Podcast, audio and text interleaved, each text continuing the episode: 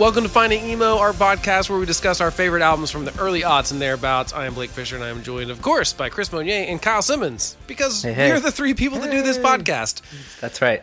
Um, you know, thanks for listening. We really appreciate it. We would love it if you would subscribe to us on whatever platform you listen on, and we would also love it if you gave us a glowing five star review. That helps us out. You know, five star reviews are great. Um, I have no great reason to give us a five star review. Well, Actually, you I- know what? all I would implore people to do is make sure you cast your five star vote legally because we Yeah. do have lawyers ready and we waiting. do, and we'll stop counting them if you right. don't. It'll happen. So uh, today we are doing Jack's Mannequin's 2005 album, uh, Everything in Transit. Uh, which the reason we're doing this is because it's a 15 years old, and B Chris and I went and saw Andrew McMahon in the Wilderness, his new band, play the whole album front to back last night in Austin, Texas. So it's real fresh for us. Uh, really Yeah. kind of a fun. I love these concerts where people do the albums front to back. I think it's the most fun thing, and I wish more people would do it. Aerosmith uh, just celebrated being a band for 50 years. I would love to see them go back and play some albums front to back. That'd be awesome. Uh, I know that's That's not a- 50? Five zero. That's crazy. 55 years yesterday was their first show 50 years ago yesterday. Crazy right? I'm an aerosmith fan. That has nothing to do with this podcast. They are not an emo band obviously. But uh, anyway so that's why we're doing this album uh, this time. It kind of uh, happy coincidence we scheduled to do it and then they were playing in austin. So we were like well we should do that. Kyle couldn't go um, unfortunately but that's fine. We're good. We had a good time. And uh, now we're going to talk about the album. And i'm the person that did all the research on this one uh, like today, literally. I'm not just spoiler alert. I had to drive from Austin to Austin and back from Austin uh, in like a day and a half. So Yeah, Uh, the guys. Bla- it- Well, you can't see on video. Like the bed's not even made from like when Blake was here in, in my. not even made. I was I was Seven hours sleeping. ago. I was sleeping there a mere 14 hours ago. Um, so this is a 2005 release. Uh, they recorded it in 2004. So what happened is obviously Andrew McMahon was in something corporate. They had done a couple albums. There was some turmoil and whatnot, uh, as there often is in bands.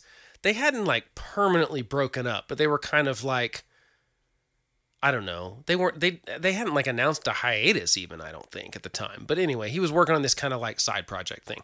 And it wasn't really a big deal. He was just kind of doing it with Jim Wirt, who was the guy that produced the the two something corporate records. So he's also kind of working on this thing and he's a he's a really good musician too. So he's an engineer, producer, and musician, and they're kind of working on this stuff. And it's mostly like songs he wrote that weren't quite something corporate-ish, and it's most of it's like programmed drums and kind of demo stuff. So eventually he gets to the point where he's like, actually, I kind of like this. I think it might need to be an album and might need to be a thing. Uh, his management gets him out of his deal with Geffen because he didn't want to do it with Geffen and Maverick, which is subsidiary of Warner Brothers. It's uh, Madonna's imprint label on Warner, uh, signs it and kind of is like, hey, we want. So they got most of the record um, kind of fleshed together, but this is like, so he's self financing this whole thing. This is like he put 40 grand into this and it's mostly program stuff. And then I guess he and Tommy Lee shared management. And so Tommy Lee had asked him to play on some song he was working on for a friend because he really dug their North album, Something Corporate's second record. Or I guess they really had three records, but it's their sophomore record uh, that was popular or whatever. And uh, so he was working on that, and then I guess asked Tommy Lee to play drums on this record instead of all the program stuff that they had. So he gets Tommy Lee from Motley Crue to play drums on this Jack's Mannequin record, which is honestly the first time I'd heard Tommy Lee play anything that wasn't just like straight hard rock. Like he's got chops, man. He's a good drummer. I mean, I don't know why that surprises me at all, but it's just weird because like Motley Crue is such a like everything's triggered. Like his whole set is like triggers and stuff because it's all that style. So anyway, Tommy Lee plays on the record. Uh, they give it to Maverick. Maverick. This is too, late 2004. Uh, Mavericks is like, we really want one more song on it. We really need something else on there. So guys, this is bananas. Uh, there is no dark blue, there is no la la la, and there's no into the airwaves on this album at that point. So I I assume there had to have been a couple other ones because that would mean there were eight songs on the record at the time. So they end up writing La La La and Into the Airwaves and add those to the album. They're like, great, this is awesome. So they set a release date for July. And then in May, he writes Dark Blue, and they're like, okay, we got to get this on the record. So they push back the release date and they record Dark Blue, get it on the record. And then, like, he has a something corporate show, so they've not like broken up. And there's like two shows. He's super fatigued. He can't. Uh, he's just not feeling well, so he goes and gets some blood work done at the doctor. They can't. He's got laryngitis or something like that, or pneumonia. I can't remember what it was. Keep in mind, this is all like Wikipedia and stuff. Some of these details might be wrong, but he goes to the doctor in the mastering session for this record. He finds out he has leukemia, and immediately has to go to the hospital and do treatment and all this stuff. So tells the label he's like hey i can't promote this record because i've got leukemia for obvious reasons i can't go on tour right now they um they ended up pushing it back just a couple weeks and they d- they decided to release it because they'd already had a single out. They already kind of had some stuff so they just went with it. So they released it in august but really he did not get to do any promotion for this record for a while because he was uh sick. I mean he's 22 i think when he's sick. Yeah, he's got young yeah, guy. leukemia at 22 uh, literally on the edge where they're like trying to figure out if he needs to be treated like at a pediatric place or as an adult you know? So that's a definitely a fine line there. And uh, so really for the first year the album is out it doesn't get promoted by the band so much as the label some and with like a the music video for one of them was like an animated thing uh, didn't involve him but uh, yeah so it's kind of a crazy uh, he writes this whole album records it releases it and basically right in the middle of that just figures out he has leukemia and is sick and stuff and so um, not a common uh, story, obviously. No. So so then uh, he like by about the end of 2005, I guess he, I, on the same day the record was released, he gets a stem cell, I guess replacement or what do you call that? A transplant. Transplant. Transplant Yeah. from his sister. So on the same day that the album comes out, he gets the stem plant uh, transfer that like saves it or transplant that like saves his life essentially, um, which is crazy, right? Um, so that's a pretty big day for him. And then by the end of 2005, he's doing some promotional stuff, like some late night shows. And he did a big like it was like actually in the plot line of One Tree Hill, where it's like the song mixtape was on some mixtape, and I don't know, I didn't ever see the show, I didn't know but he's actually That's playing cool. two songs in the episodes or whatever. And so it was uh um so I'm sure that was a nice promotional thing without having to go on tour because that was a pretty big show uh, at the time. So in January we actually is better. He's like not in total out of the woods yet, but he's like fine. He's off, you know, the major treatment kind of stuff. They start doing um, some touring and stuff like that. Wikipedia says they didn't do headlining tours till 2007, which I know is wrong because I saw them in 2006 on a headlining tour in September. So I know that by the fall, uh, or you know, late summer, early fall of 2006, they're in full Jack's Mannequin mode, actually doing tours and stuff like that. Um, which is crazy because that means that's like two years after the album, or sorry, that's a year after the album came out that they're actually in, um, you know, full swing of what you would normally do while the album's out. So uh, it still managed to go to 37 on the Billboard 200. Um, pretty successful. Uh, you know, critics liked it. Um, and but overall, like you know, obviously it didn't get a huge push that first year. It got a much bigger push in 2006 because they actually had a band that could be on tour and stuff at that point. So made a little more sense to push it more from the label. So um, all in all, a pretty cool thing considering that I mean a lot of labels might have just shelved it at that point. I mean, who you know, that's a a, tricky situation to be in, obviously. So uh, a weird timeline, and obviously he's uh, super into. He's got the Dear Jack Foundation now, which he quickly founded, which is a you know nonprofit that supports especially like young people that get cancer. Um, so it's pretty cool stuff. I identify a little bit with that because I got con- cancer like two years later. Uh, so uh, similar boat, although mine was not near as serious as leukemia is, obviously. Um, but uh, yeah, so I kind of uh, you know relate to it in that way. But uh, so that's kind of the facts of the record. Uh, most of it is Andrew McMahon, Tommy Lee, um, and Jim Wirt played all the guitars and produced it. And there's a couple other people uh, that play throughout it as well. Um, but yeah, it's mostly Jim and Andrew that play everything on the record. And um, it's kind of crazy to me that those three songs were not on it when you know he was originally signed with Maverick, and they were like, "We need one more song," and then they got those three songs because I think it's quite a different album without those three songs. But uh, let's talk about first impressions. Uh, who wants to go first out of you two? I I can go first. Kyle can go first then. Please Okay. do. I have a very distinct memory, and it's. I mean, I would say that it's going to date me, but since we know that it came out in 2005, I We guess are aware that it is 15 years old we, at this point. we- yeah. So, uh, do you guys remember in Vans stores they used to have music videos playing and skateboard videos playing, like Yeah. constantly, and then randomly you'd be like, "Oh, that's a cool song," Yeah. and it would credit the band. It's it's where I first heard Jack's Mannequin, and I was like, Nice. "Whoa, Very interesting. that is super super cool."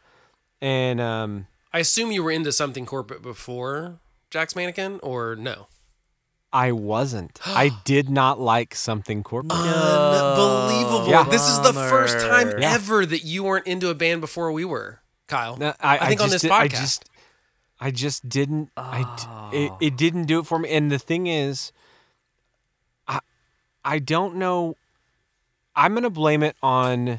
You You'll blame you it on paused for a second on uh, on the, you know, their sophomore record talking about that. yeah, on North. I'm gonna yeah. blame it on Drive-Thru for just putting out EPs for every band or you know up Yeah. front. And I just wasn't into that first thing. Didn't they put out like an EP first? Yeah, I think it's called like Audio Boxer. Yeah, there's an Yeah. EP, and then there's uh, Leaving Through the Window, and then North. Yeah. and I was not into the EP, and so I, kinda- never gave them a chance. It wasn't it wasn't that I disliked them. I didn't like that EP, and so I just didn't listen to them. I nothinged them. You know what I mean? And That's and fair. then I'm I that in lots of bands. I'm in Vans, buying you know the my seven hundredth pair of checkered slip-ons. And uh, and I You can't have I too many pairs of those. I mean, and and I heard uh, a, a song that I just thought kicked butt, and luckily, back then it was pretty common on those videos for them to you know attribute the band to credit the band, and I went and bought the record. Um, I bought the record that day. okay, so I have to fact check you just a little bit. Was it a van Okay. shir- store for sure, or was it? Um, American Eagle Was it what I was Journey?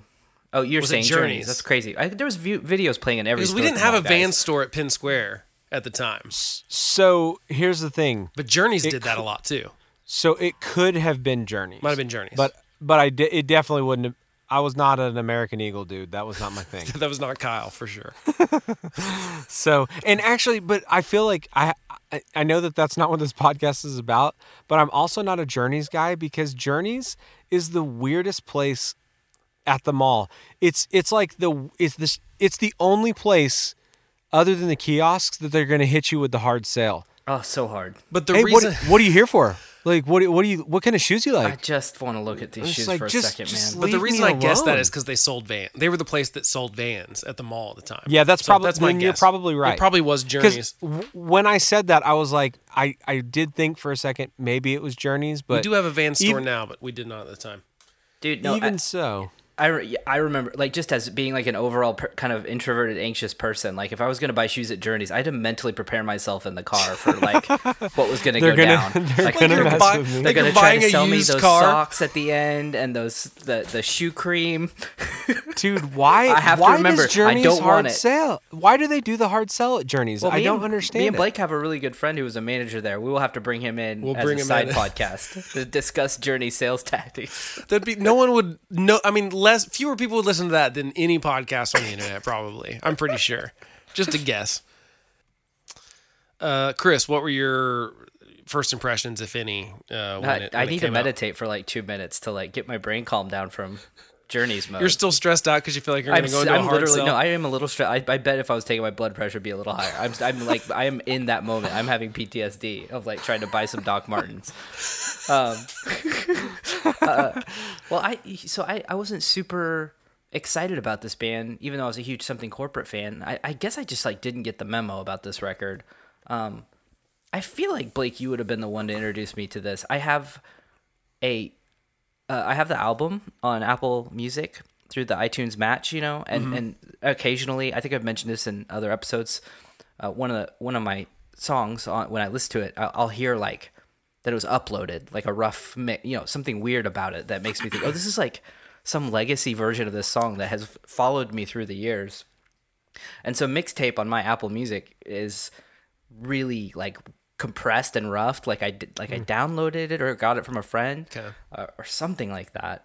Um, and so that song, I that's one of my top ten like favorite awesome songs from that era. I think mixtape is one of the greatest. It's greater than anything he did in something corporate. It's a fantastic song, but actually sitting down with the album and like really listen to it song for song, I have to admit I think this was the first time I really like spent some time with it, and I'm sad that it took me so long because.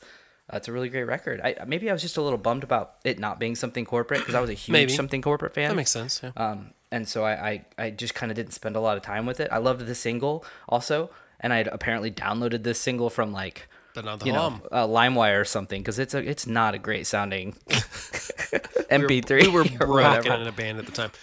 Well, my, okay, so mine is a little weird. I liked something corporate. You turned me on to something corporate, Chris, like when I was still in high school, I'm pretty sure. Um, but I didn't love North when it came out. I liked a, a couple of the songs on it, but I never loved the album. So then when they kind of, eh, like I said, they didn't really break up so much as they kind of slowly fell apart. Um, so I didn't hear of Jack's Mannequin either. And then our buddy that we were on tour with at one point was tour managing a band called The Hush Sound. And they were going to be playing up in Tulsa and they needed a place to stay. So they stayed at my parents' house. And the next night they were playing Cain's with Jack's Mannequin. And I did not realize until tonight, this is just funny how memory works.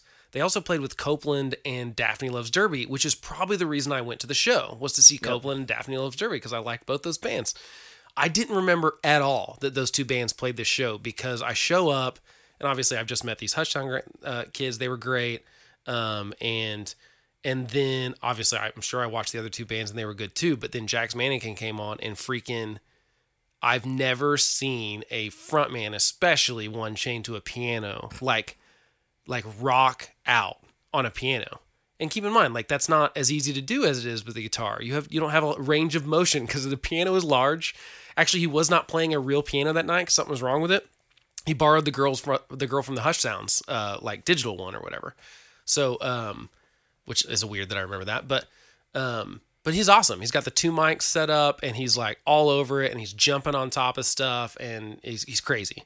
Um, and I remember specifically, like I remember specific songs. I know I've got the set list written down somewhere. It before I had an iPhone, so I don't have it like in the notes app. But um, I mean, I remember hearing Dark Blue and just being like, "Oh my gosh, this song!" I mean, I remember that. I remember La La Lie, La La Lee, La La Lie. I don't know. Uh, Into the Airwaves, um, Rescued. I mean, I remember him playing. I mean, he played most of this record. I'm sure because it was his their only record Right, at the time. it's- his only material. So this is September 11th, 2006. I looked it up. Um, and that's the only reason I knew that Copeland and which I love Copeland by the way. It's crazy to me that I forgot that they played the show. Um, and it just blew me away. So I pretty much immediately went. I remember I downloaded it. We quickly went on tour after that, Chris, and I downloaded it some venue in like Iowa or something, and I had a bad Wi-Fi because like back then didn't have cellular. I had to wait till I had Wi-Fi somewhere to download an album on iTunes. It took forever. Uh, this album is also responsible for me um, ditching Apple Music because at one point I tried to play it on Apple Music and it tried to play like the edited version of it, and I was like, I'm done with this Apple Music experience. I have bought Oh, this album crazy. and I can't even play the version I wanted to. Um, so anyway, I just like I can't. Um, same thing. I think I was a little bummed out by something corporate second one, which I like a lot more now than I did then. It's it's the whole album. Uh, that second one of something corporate is a grower, not a shower. Um, and so, but man, this thing, like I said, I saw it live, and there are I can't think of a lot of other bands that I've seen live, and a specific song hit me so hard that I remember it, and I remember like whatever the crowd singing along to it and stuff. Um, and also that's the first time I had heard of, which is weird. I would thought I've heard of it, but he mentioned the whole thing about his you know sister giving a transplant because that was about a year after that had happened. And uh, so yeah, it was just it was a great show. He's an amazing frontman. So I've seen, I saw Jack's Mannequin that one time. Then I've seen his new thing, Andrew McMahon in the Wilderness, a couple times. He's just he's great. And last night was great. They played the whole album front to back. Uh, this album we're talking about, It was great. Yeah, that's it's as good as it was. One of the easiest ways for me to get Blake down here is just to tell him that Andrew's playing. There's a show. He's like, he's like, I'll be there in ten minutes. Twice has been yeah in Austin with Chris. Uh, one time was in the rain and it was a great show. Um, so uh, he always goes back and does some something corporate stuff, which I like. I like that he plays the whole catalog because really he is the guy. He's the creative force of all three of those groups. Um, and so I like that he plays the Jack's Mannequin stuff. He plays the something corporate stuff. We got to hear uh, um, uh, what they play last night. Um, Woke up in a car. It was awesome. That song's so good. Um, but yeah, this album, I mean, it, it quickly became one of my, I mean, I just immediately loved it. I remember it being the, the album that I would, uh, when we were bored and have a couple days off and had somewhere we could chill out, I would get my MIDI keyboard out and try to learn the songs on piano. Um, so yeah, it was just, it was a, it was a huge one for me, uh, as far as, uh, that moment in time. It was, it was, was big time for me. So that was kind of my first impression, but it's weird that none of us, really listen to this album straight through before we something else caught our attention about it. So for Kyle, it's a video at a at a yet to be determined shoe store. Uh, for me, it was seeing him live without even intending to be there. Literally, I wouldn't have been there if the band that was opening for him wasn't staying at my Right. house the day before. So it's it's a it's pretty heavy coincidence that I I mean I'm sure I would have heard it eventually, but I'm very glad that I let that band stay at my parents' house and uh, and went to the show the next day up in Tulsa because uh, I, I would would have been missing out. And who knew that? I'm I've really not seen someone rock out like that on a piano other than like Billy Joel. That's the other person I can think of that just uh, is a is like a rock star behind a piano. It just He, it's well, if you think about it, he won you over twice because you already liked his first band. Yeah, yeah, I already liked his not band. knowing having any clues, but and you liked him again. And you're like, oh, I wish I would have seen something had to do twice the work. Just he shouldn't have changed his name. yeah, and Hey, yeah, I- weird thing. How deep? How deep did you dive on on this record, Blake? I mean, I just kind of I wanted to look. I had a couple questions in my mind that I want to answer, so I wanted to answer like the mm-hmm. Tommy Lee thing. I wanted to know how that happened, and I just kind of went into the making of it, but not not a huge deep dive. No. Do you have a a, a, a tidbit? Well, it's not a tidbit. It may be a misplaced memory. Like I'm trying Well, I have some to of those figure too. So this try it. out, and I and I tried to I tried to find this when we did uh, say anything is a real boy, but I distinctly remember reading. Do you guys remember the magazine? Um, mm, I could be wrong. It was either Alternative Press or back in the day I read a music magazine called Blender that was Yeah, made by Blender was great. Maxim. Blender Yeah, was great. I res- Blender was an awesome magazine, and I'm It sad that it went the way of the it, Buffalo. it it just it introduced me to a lot of stuff that otherwise I would I would not have found. Right. yeah, absolutely. and Um, it wasn't a pretentious music magazine. I felt No. like it was a really fun music magazine, which was Yeah. rare back then. I loved Blender; it was great. So I I read an article promoting this record, and um and Andrew said that he mentioned that Max was like one of the most brilliant songwriters he'd ever worked with, and and I was like, what? And we talked on the Say Anything episode about how like everyone talked about he was a genius, and like you know whether you got it at first or not, um, people talked about how how genius Max was. Well, I that was one of the things I looked into, and I'm pretty sure that he co-wrote one of the songs on the record. There's just I cannot find it. I cannot. I Wait, cannot are find you talking about. Andrew McMahon co-wrote one of the songs on the Say Anything record, or that No. that Max No, one Max of the songs Bemis. on this?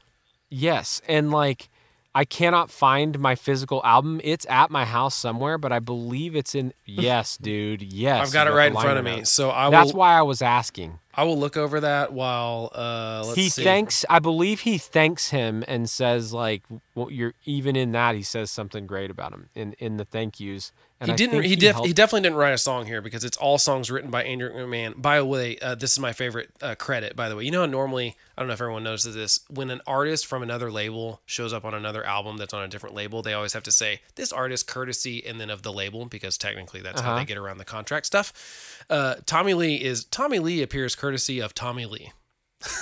I don't know if that was just to be like no one owns me or something, but anyway, I thought Yeah. that was a great credit. Uh, no, so but I think Andrew McMahon is on the second Say Anything record. then maybe that's maybe that's where I'm getting wires It's crossed. flipped. I think Yeah. we'll have to look that up, but I, I think that's the case. I think he was one of the guys that's on the second record. I'm almost for sure because everyone was on that, and I think that's probably what they're talking about when they worked with each other. Is that um, Andrew McMahon was on the second Say Anything record, but could be wrong about that too. Um, yeah. So I mean, that's kind of first impressions and stuff, and then um, do we have any other kind of like general first album stuff that we need to get out of the way before we go track by track? Any other tidbits or questions that we have about the timeline of this record, which could be wrong? Like I said, Wikipedia find that whenever I, is wrong all the time. I've, I've discovered. Um, any you know, anytime I actually know something about it, which I'm like, how do they cite a source? And then, so what's the source? Like, I know, like I said, he was headlining that tour that I went to in 2006, and uh, they said he didn't do that till 2007, which is definitely not correct. But um, anyway, shall we go to track by track? Let's do it. Okay, so the first track, um, "Holiday from Real," um, which is the like I said, first track on Everything in Transit. Let's do it. But if you left it up to me, every day would be a holiday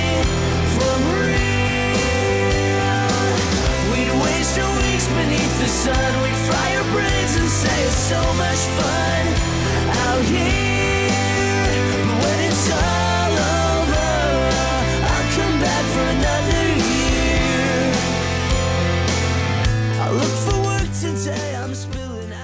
Okay, so the first thing I want to talk about, which is weird to me, um, because I wanted to make sure I had the timeline right on this record, is that he wrote and recorded this whole thing before he figured out he had cancer.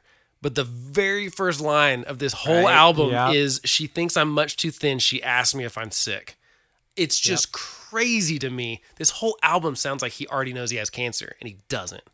Um, and uh, that just blows me away because it makes it better almost. I don't know if that sounds weird. It's like um, the fact that it's like you can see the evidence of it in the songwriting. I mean, he's literally writing lyrics about people saying and he mentions doctors multiple times. And this is not like everything I've found about any kind of timeline says it's because he like was kind of losing his voice and the doctor told him he should cancel cancel the show so he wouldn't permanently do damage to his voice. And at that appointment did the blood work because he was so fatigued and stuff.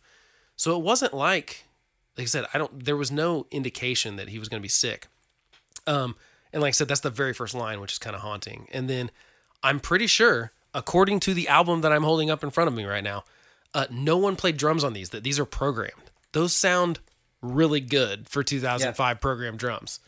If I'm not wrong cuz the piano and Yeah. vocals Andrew, guitar and bass Jim Wirt, uh, Chamberlain, Patrick Warren, and programming CJ Erickson. So CJ Erickson had done all the programming on every like kind of demo part they had done. And then they were like, no, let's have real drums on most of this. But this one, I mean, I never would have guessed those were programmed. So that's a fun tidbit. Uh, Chris, what are your thoughts on Holiday from Real?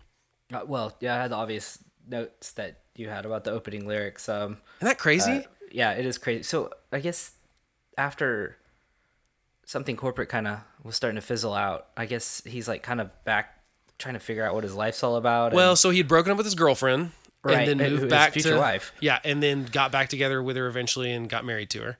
But Right, like so, this uh, album is written in the breakup period of that. Right. Yeah. So there's some uh there's some mentions of you know once again the, the artistic struggle right these guys all seem to d- dance with the devil a little bit on some of these really great albums Yeah, I mean, the Makes substance makes abuse for goes. their their pain for our pleasure. i know thank you buddy appreciate you Well, and there, yeah, Um, in the making of stuff, it mentions that he was like, um, a obviously sick. He didn't realize it at the time, but he was also like just like wasted for a day or Yeah. two at a time, making writing songs and making stuff, and um, you know, I think he realizes that's uh, had been at some point he got over that or whatever, but at the time, that's what was going on.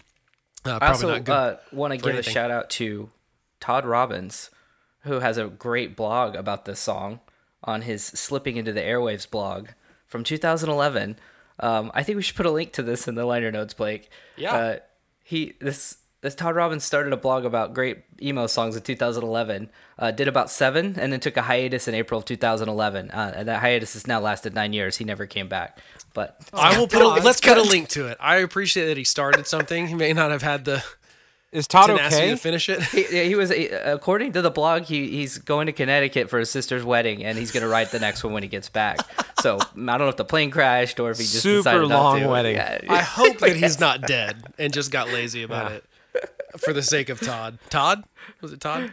Yeah, Todd and Todd also Todd, mentioned let us the, know. the the coincidence of the opening lines. That's Isn't that crazy? Very very striking for a lot of people to hear this too. So I just assumed when I heard this album, after hearing him talk about at the show that you know all, about all that had went on, I assumed that he wrote this in the process of all that, and then only later on found out that like that was not the case, and that blew me away.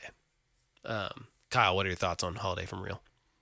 Um, so the freaking pre-chorus kicks butt on this song. it's so good, right? it is So- so, good. By the way, the show that Chris and I go to last night is a drive-in show. This is a brand new COVID thing for all of us, right? But we're like, why not try it? I've not been to a concert. I'm jonesing for one.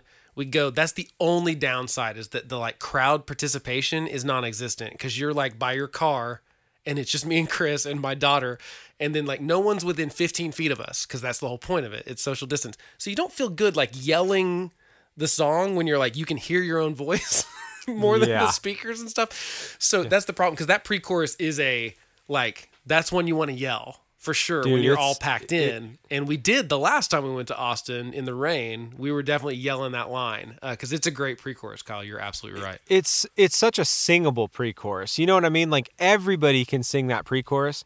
Not everyone's capable of singing that chorus. You know what I mean? Oh yeah, for sure. It's a great chorus, and Right. and that's the other thing I was going to say. The the freaking, I mean, if you left it up to me, every day would be a holiday from real. Like I'm in, you know, I'm Yeah. sold on it. That's good job, dude. You just described me. You know what I mean? Yeah. Like Another Yeah. great sort of like I'm in LA and um, it's not as great as it's cracked up to be. yep, kind yep. of whole I got song. those vibes too. uh feels like those kind of vibes um let's go to the mixtape which by the way before we play the mixtape can we talk about is it a mi- i always thought it was just a mix tape no I ed at the end but this is spelled the mixed tape I, is this I a agree, is man. this a regional thing is this like how some people call it coke and some people call it pop uh, do some I people don't call know it what I mixed ever tape called it. I always said it. I never wrote it down. I, I always I called it- never added ed to it. yeah i man. always No? would thought it was just a Okay. mixed That sounds tape right. Mixtape. I think it would call it like I made a mixtape. Well, Andrew mix. calls it a I mixed it up. the mixed tape, and that's what we're gonna play now. One you left when you broke into my house. I'm retracing every step you made,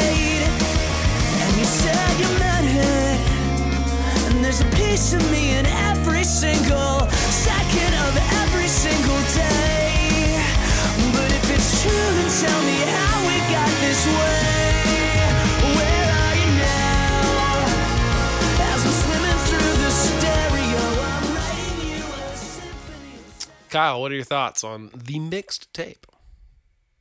Uh, first, I am going to take a hard stance on it being MIX tape. Okay, Fair enough. you're in team mix tape. Okay, Yeah, I am in team mixtape. Uh, it's awesome, and and uh, I didn't say we didn't say this because we say it all the time, but like, uh, uh, holiday from real.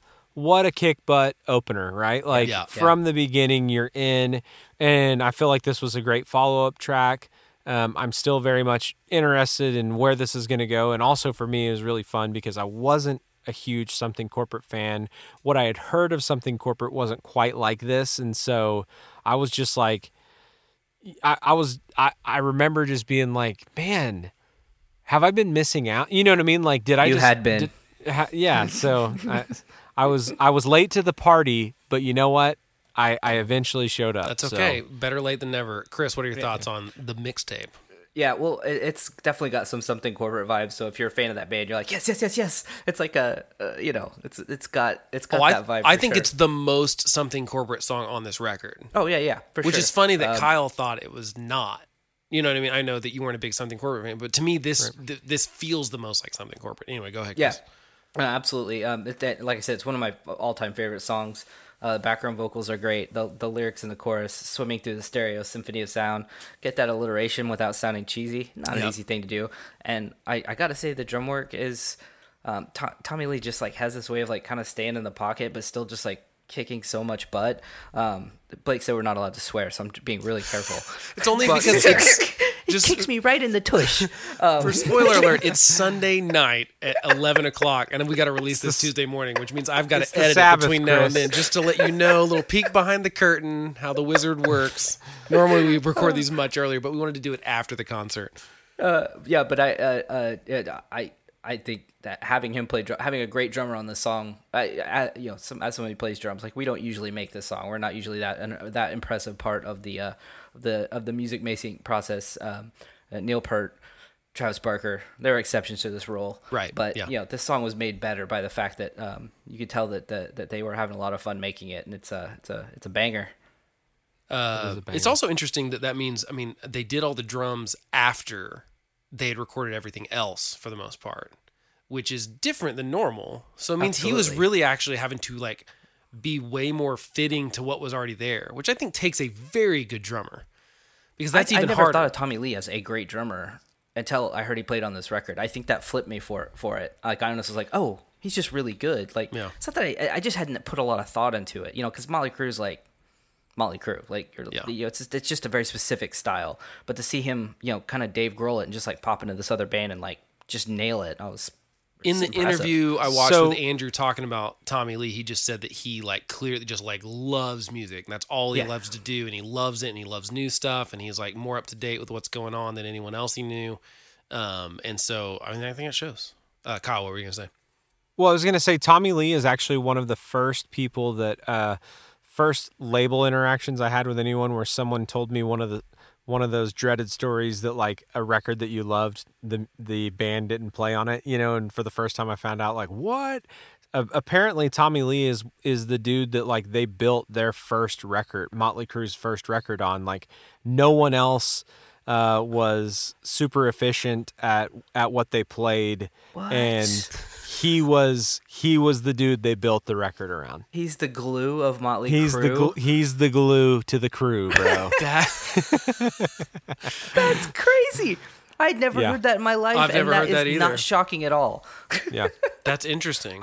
I mean, if anybody's gonna be, if any, if if anyone's gonna be great, I I- I feel like the drummer being great is uh is you know pretty fortunate of them. Well, you need that part to be good for anything to possibly be good. I mean, that's just Well, especially in the '80s, like you can't really fake the drums like you can. Ex- I didn't know, exactly. I didn't know anyone faked anything in the '80s. It was a little harder to. I mean, it- there was just such a everyone was such a good musicians back then, so that's surprising. Hey, is it cliche, Kyle? You tell me. Is it cliche for? Because I okay, I feel like the lyrics of this song make me feel exactly what I did when I made mixtapes for anyone. It's like you're trying hmm. to convey something or whatever, and like I just think the lyrics are so good at that. Is it cliche for this to then be, or is it meta or something like that for this to be a mixtape must? Because if you put this on a mixtape, would that be like too on the nose? It's it's definitely meta, but I'm not I'm not going to tell you that you can't, and I don't disagree with you. The only It's the not a must, maybe, but it would be a cool song to put on a mixtape, at least. It right? would be a cool song to put on a mixtape, and the only reason the only reason I think I'm not just going to give you the mixtape must on this That's is fine. because I believe there is another mixtape must. I believe i i'm with you on that too, actually. So that's Okay. why I, I I'm gonna I'm gonna yeah, it's not the must maybe, but it would Yeah. be cool to put it on a mixtape at least, if nothing else. So Yeah. uh, let's go on to the track three, which is bruised. is what's playing through the in-flight radio.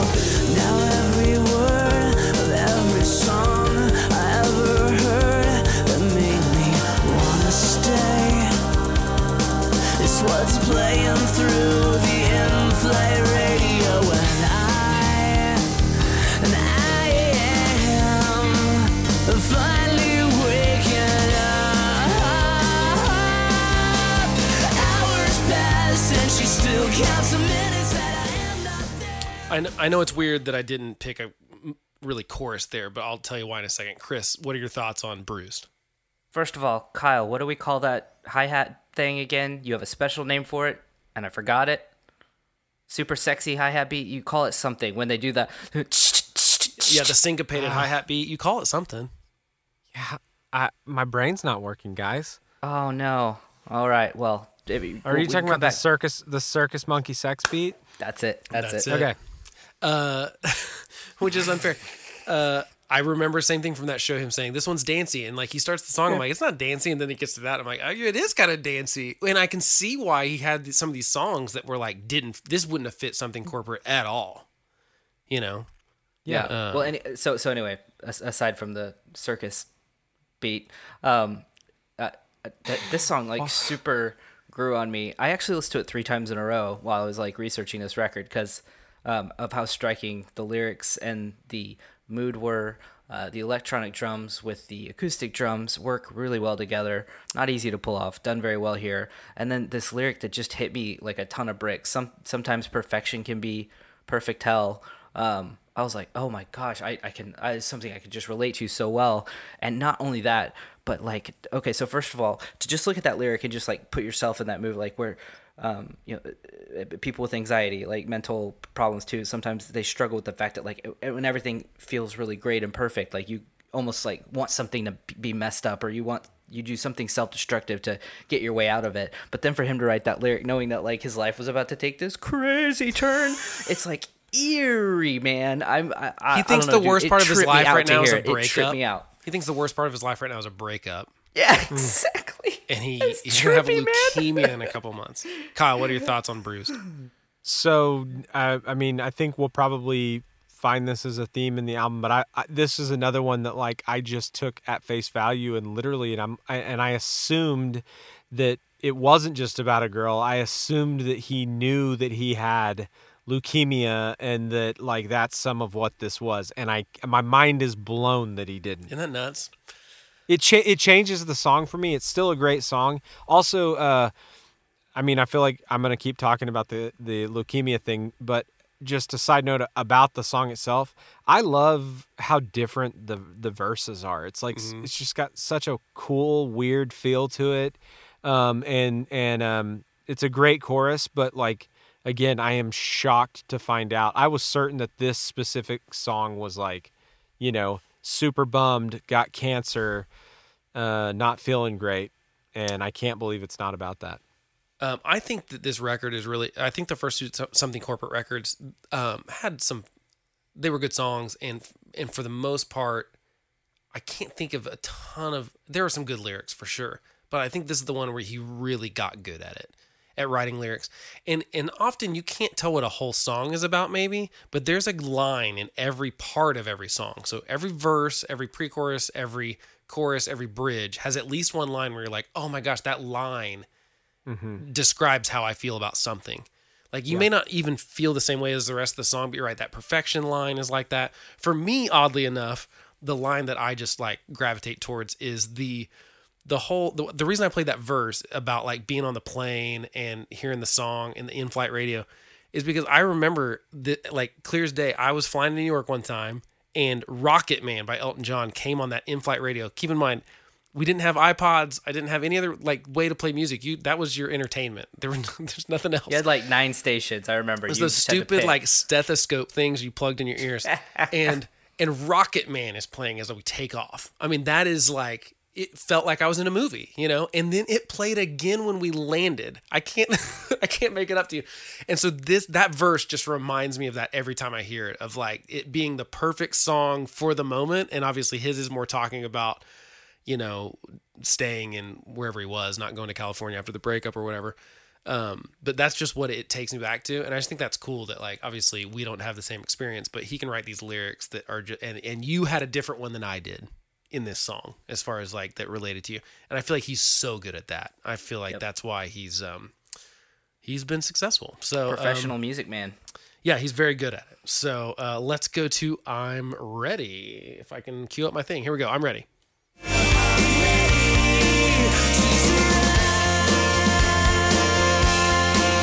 ready.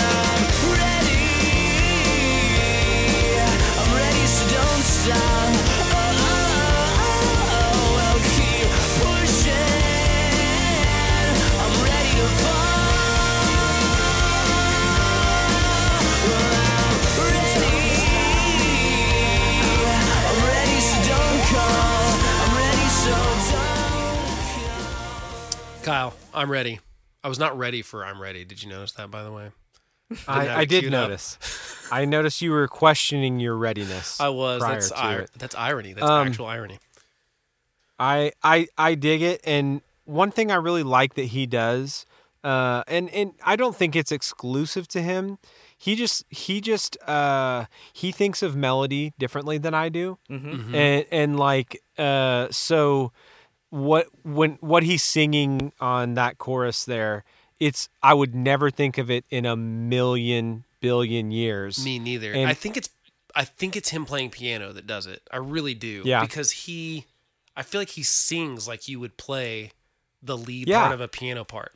Yeah, absolutely. And, and and and like I said, I don't think he's the only person that I've heard do that, but it is it is so like I guess I'm not including him in in this in like pop punk genre, but because of something corporate, because of Drive-Thru Records, he's kind of like you know, in the same file cabinet in my brain with that stuff. And so because of that, it's really special to hear someone do something like that because on that on that part that you just played, the background vocal Yep. is far more like what you would hear in a song like this this for the chorus main melody than what he's actually singing like uh but it's it's awesome and it and it works you know uh I, I really love the way that he I really love the way that he attacks melody and and it's I more than I love it I think I res- I respect it because I can't do it like that and it's it's awesome Yeah, I think one thing that Jim Wirt, the producer and guy that played guitars on it, um, did well, which is not easy. Guitars and piano compete in the same frequency range, so it's not normally very easy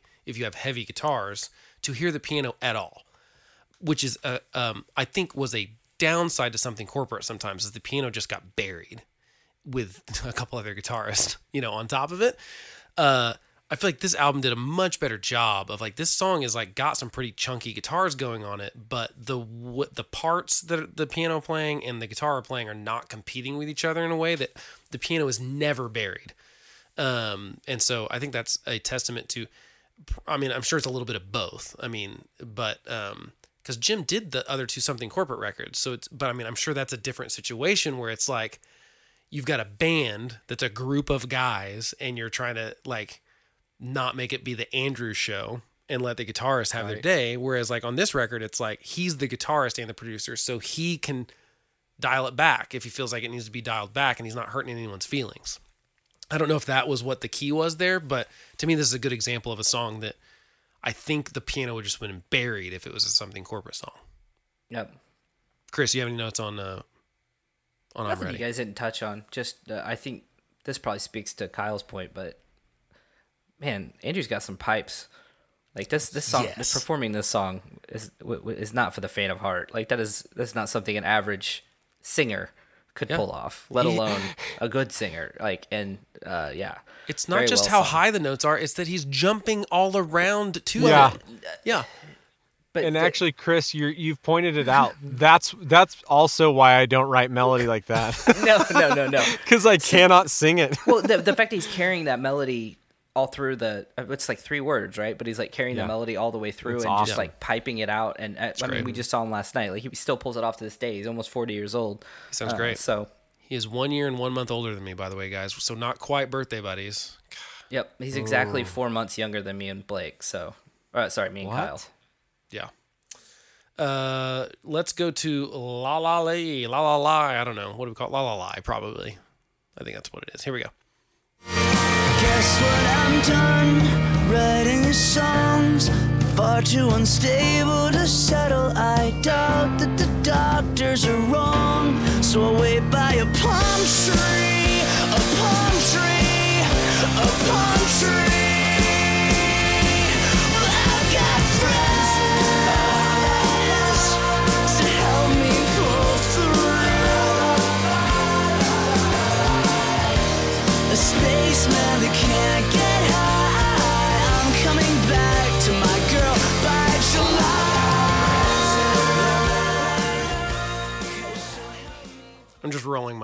how good this song is. Oh, okay. I was like, is something wrong? Kyle, what what is uh what's your notes on this? So I have questions about this song. One, you mentioned, did he write this one after? Okay, the so yeah, okay, yeah. So let's do some history stuff. So the the when he gets signed to Maverick, they come back and say, "Hey, we would like you to have another song." And the two songs he adds to it, he re- kind of rearranges the album and gets "La La La" and "Into the Airwaves" in there. So this was not on the original thing. Now that doesn't mean that it was the whole album they'd given. I assume there may have been some other song that ends up dropping or something because, like I Yeah. said, that would be eight tracks Yeah. um, unless he was splitting "Made for Each Other" and "Breathe" into two songs at the time, which Right. is now just one track. I don't know exactly, and I could never find anything on that. But yeah, so this is not on the album. And when Maverick is like, "Hey, we need another song," he writes this and "Into the Airwaves," and this song is one of the songs I heard at that concert that I was just like, "Oh my gosh, that this that's an amazing song," and everyone's singing it. And you know just to be able to be in that crowd and everyone else is singing those parts while i'm listening i mean that's it's great i mean it was it was magical for sure. Anyway So- yeah. So he So does not know my, he has cancer. My note is my my absolute favorite thing about this song is, and it's so eerie to me that you already mentioned this on the podcast, is the melodic reference to Rocket Man while speaking about a spaceman that can't get high. I Yeah. freaking love that, Yeah. dude. Like it's it, it because I mean that's such an awesome song, right? Uh, but like, what is that even an homage? Like, what do you call that? Like when when you reference something, but you like freaking kick In a different kick way. butt doing it. Yeah, like just well i mean because surely that's what he's doing, right? That's oh, intentional, it, it right? can't not be i mean i don't i can't Yeah. find any documented evidence but you can't be a piano player rock and roller and not like billy joel and elton john i don't think it's legal Right. i don't think it's allowed Well, and I mean, mentioning a spaceman and you and And it's- and it's- mimicking yeah. that melody, like Yeah. there's just no way that's not on purpose. It's not listed anywhere because legally, Right. Yeah, and it's not more. It's got to be like seven notes, and it's Yeah. not seven notes for you to get into but like legal such an trouble, I think. awesome, such an awesome part of the song. So Chris, and what- a great song. Chris, what Love are your it. thoughts on La La La? Uh, yeah, you guys already said it, and I just it's got the California beach vibes. It makes you just want to Yes, sit that's sit by the water, listen to the waves Yeah. come in, um, and uh, it that the the shuffle he brings in that uh, on this song um, just very very well played. It's uh, the, the cats that he had pl- playing on this record like the, the shuffle's just it's just not it's not the easiest thing to pull off and make it sound well. Uh, really just really great. I mean, unless you're just a really talented musician. So uh, I, I appreciated that the musicianship a lot on this song, in addition to it being very poppy and just really sing alongable. Yeah, I feel like it is. um This is maybe a weird thing. I've always felt like this is like our not generation. That's not the right. That's not the right word. But like as far as 2000s punk rock kind of emo thing, like this is our "Friends in Low Places" by Garth Brooks. Although that's also our song because we're from Oklahoma. Right, right. Uh, but this feels like that. It's like a great just hang out and uh, the the line about I'll back to my girl by July. I mean that's such a good like I said he's just really good at making a phrase and it's like yeah. I just love it. I mean it's such a good song and I I'm so glad that like you just you hear about this all the time where someone like at the last minute writes a song for an album that like I just don't this album without this and those other two songs is not it's still good. Those other songs are great, but like without these three, it's just not the same. I know, but sometimes like great songwriters when they're put under pressure like that to just Yeah. spit something out, sometimes that's when some real magic because they get out of their own heads Yep. and they just make something cool. And again, we Uh, mentioned this several times on the podcast where a label says like, "Hey, we need a single," and I, I couldn't find anything that said like that's what they were saying. It sounds like they just said like, "Hey, we feel like you Yeah, need just to fill it up a feels little, like there's another song that needs to be in here." Um, so I mean, it doesn't sound like it was a bad working. It sounds like every. I mean, actually, more than any podcast we've done so far, it sounds like the relationship with the label was actually great. I mean, uh, and, and to be fair, he had the power to do so. He made the record himself, so he could take it to anyone he wanted to. Oh, that's right, that's right, because he did that. In, He I, owned I it. forgot yeah. he did the initial. He investment. owned it. He yeah. So I mean, he owned it, and he got out of his Geffen deal as far as What to a do chunk this. of change for a 22 year old, by the way. That dude, that took so- that that took some balls to be like. Yeah, That's, um, that- impressive. A lot of his money. I agree. Yeah. Um, so Maybe are you sure? Can you check your notes? Was it uh, forty thousand doll hairs? it might have believe been it was doll exactly hairs, that, yes. Actually, yeah, that's right. He had a doll collection. Yeah. Um, let's go to Dark Blue, another song that was not originally on the uh, the album. Here we go. Tell me how anybody thinks under this condition. So I'll swim, I'll swim. As the water rises up, sun is sinking down, and now all I can see are the planets in a row, suggesting it's best that I slow down. This night's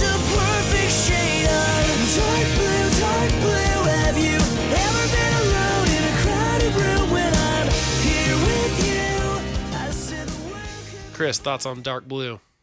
Uh, that song still gives me goosebumps every time I hear it. I literally have them right now. I'm not just trying to like Yep. be dramatic for for the podcast. Um, also love the you know when the something corporate vibes are back one more time. Like thank you, but um, uh, not Tommy Lee, but the drums great. Um, sound great on this song. At least I don't think it's they're Tommy Lee. It's it's not because this so Um, this one they um they end up doing um it, like I mentioned at the beginning of it they they have the whole album basically in the can. It's not mastered yet. Um but they he writes this song and I guess they're like we got to get this on the record. And they Yeah, so good. so this is May that they record this song. They mastered it at the end of the May. So I mean it was the last thing they did. And so uh Jay McMillan is playing drums Yeah. on it. I think Tommy Lee's in the video right though? Isn't he? I, I'll have to go back and watch the video. I think Tommy Lee's in don't the video. It. Um, also, uh, enough words for two or three songs, by the way, and the, this very wordy song. Uh, and, and boy, howdy, he he got them all out last night. He still can do it. I love it. He can, and he's like doing the alternate thing on the recording, but he's like rocking the whole. Those verses are wordy for sure. Um, I it was so hard to pick thirty seconds of this song because I, I agree, mm-hmm. Chris. The whole thing gives me mm-hmm, goosebumps. Mm-hmm, the bridge, you know, it's hard for me not to do the bridge, but I was like, I really need to get the dark blue chorus in there mm. because it's such a good chorus. But the bridge is is one of the best. Uh, as a guy that loves all the bridges, this is one of the good ones. I mean, it, it is literally goosebumps every single time. I mean, it's on my Yeah. little goosebumps playlist uh, that I've got in Spotify. You have a Um, you have a Goosebumps playlist. That's pretty cool. That's a good uh, idea. yeah, yeah. It's just yeah, just the songs that basically make me every time. And it's By the way, I a want to weird. one callback when Kyle was talking about doll hairs. Um, I was picturing Andrew uh, combing a doll's hair, like telling me it's all going to be okay. you know, they, I think I wrote some really good songs. I think it's going to be a good investment. I'm so sorry, Princess Guys, I'm gonna have to get rid of forty thousand of you. Forty thousand of these beauties. So I only got goosebumps after I got that vision out of my head. Kyle, what what are your thoughts on Dark Blue? So uh, I'm with you guys. It is it is such a good song. We've talked uh, on past episodes about like if we had like this mega mix or like top songs of the genre. This one, this one for me, man, like I am immediately transported when I hear it to like driving around in a car with like the windows down. It's nighttime. I'm blasting it. Um, and one of the coolest things, like you, you guys both said goosebumps, and it absolutely is a goosebump song. Um, not to be confused with with an R.L. Stine goosebump song, No, but that's different. um, Night that is living, different. But living dummy. but uh but for me like um I I was not a something corporate fan and honestly I really really hated the song if you see Jordan I thought it was like I just didn't I It's not my favorite of theirs. I, so didn't get like you. it and I didn't like the lyrics and then oh. like to put this album on and even now like it hits me so hard the line have you ever been alone in a crowded room Again. when I'm here with you the world could be burning down and like It's such a good not line. it is such a good line and when i heard this i was falling in love with who is now my wife and like when when people write good songs like this like I, I don't know like there's something there's something about someone writing a song so good that like you feel like they understand you i know that sounds No, I backwards and weird Or like, it feels like you could have written it. I mean, as Yeah. songwriters, you're like, this is exactly what I've been trying to say, and I could never do it. I know, well, yeah, I know exactly what he means, and in this weird way, like I feel a kinship with him. Like I know what this dude is feeling. I know what he's talking about, and it's like it is the most beautiful thing about music when when stuff like that happens. And this song is that. I, and I think it's so well written. I think it's why you guys are talking about goosebumps. I think anybody that knows the song would say that it's a wonderful song that it makes them feel that way because he found a way to put perfectly into words what so many people can't and and connect with us the listener uh, it, it's a perfect song for sure. And I remember Yeah. again at that show, like being in the crowd, not knowing this song at all, and hearing everyone singing those lines about being alone in a crowded room, you're just, I mean, it was, you're just, uh, like I said, it left Like- a serious impression on me. not not to sound like not to sound stupid, but it's this is like one of those songs that you go, dude, I get to be alive while this song is out. You know what I mean? Like I get to be alive and hear this. Yeah, and it's that's, weird- That's pretty That's an cool. epic, epic thing to say about a song, man. That's high praise. I love it. It's a good one. He calls this record a coming of age record, which it absolutely is. I mean, because Yeah. obviously he was going through so much at the time, and it's him, you know, leaving this band, having this breakup, eventually marrying her. So I mean, it's definitely like a that period of time is hugely important in his life. And I just feel like I was at that exact same age too. So it like it it was, and like I said, then I I get cancer two years later. So this record's like a whole different level of of uh again like you're it's weird to me that he wrote this whole record and didn't know he had cancer but then i get it and you're like this record takes to another level for me. Um but yeah this is this is that song. This and la la la are the ones that like were i mean that sealed it for me at that show as far as like and to me those are just like um yeah they're they're perfect songs. I mean i, I can't say enough about them and uh and i just I- for him to have been barely older than me and writing these songs, I'm like a little insanely jealous of it because, uh, I mean, he just right, he just had the right thing going on whenever he was writing this. So, kudos, Blake, to can, Andrew. Blake, can I just say that I'm glad that you and Andrew are both okay? Yeah, we're both fine. Yeah, Yeah, and his was much news. worse than mine. Leukemia is a different animal than uh, uh, what Still. I had. So. Uh, we won't get into the details. Uh, no one wants to know. Uh, Not necessary. but you all know what's going on. All right, let's go to Miss Delaney.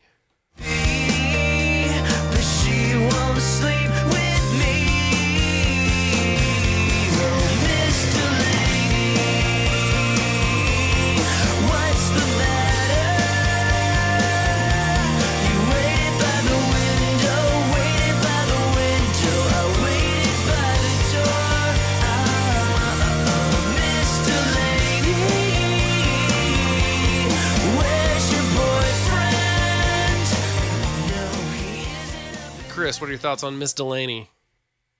I'm just pissed that he got found a way to get a theremin on a song. That's not cool.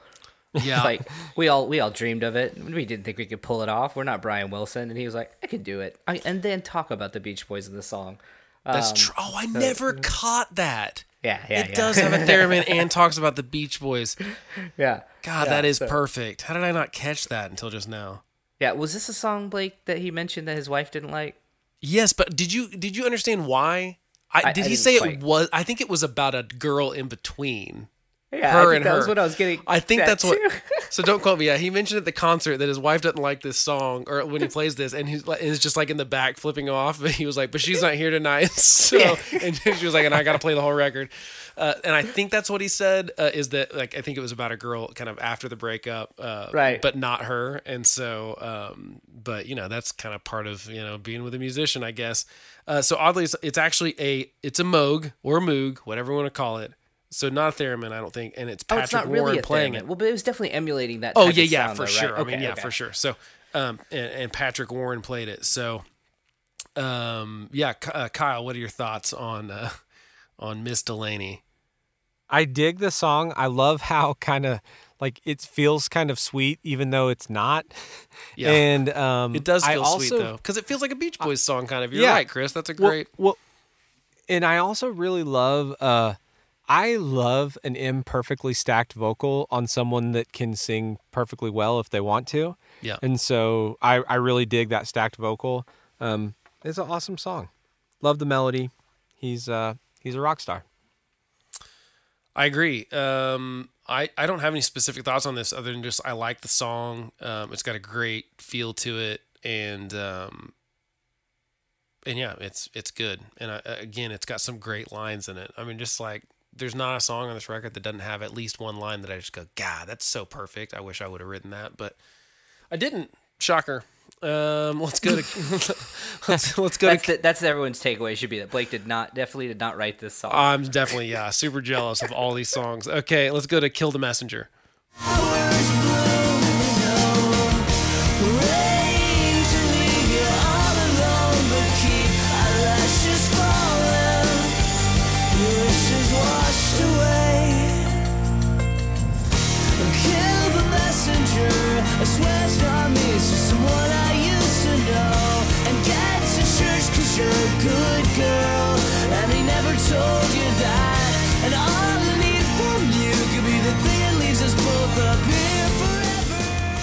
Kyle, what are your thoughts on uh, "Kill the Messenger"? I like the I like this song a lot, and again, I'm just I this is one of those songs where I was convinced that this had something to do with his health, and um, I can't believe that he didn't know he had cancer yet. So He's got a good space theme going on in so many songs. I mean, he's literally got a space and doctor. Yeah, like uh, th- throughout this, and even it's Doctor Spaceman. Um, most most astronauts are doctors, right? Absolutely. Well, I yeah, guess you so. do one or the other, never in the same order, but yeah. Um, but you know, he talks about space in this song. He obviously has a song called "Space" uh, from something corporate second record, uh, "Spaceman That Can't Get High." So I mean, it's, he's got a space thing going. Uh, Cecilia and the Satellite is Andrew McMahon in the Wilderness. Uh, song about his daughter. Uh, so the guy has a thing about space for sure. Um, it's a it's a common lyrical thing that he comes back to. Um, I would love to know, pick his brain and figure out what, what that's all about. I also really like the outro line. The I'm gonna send a little rain your way. I, I think that's just like a nice feel good vibe, you know.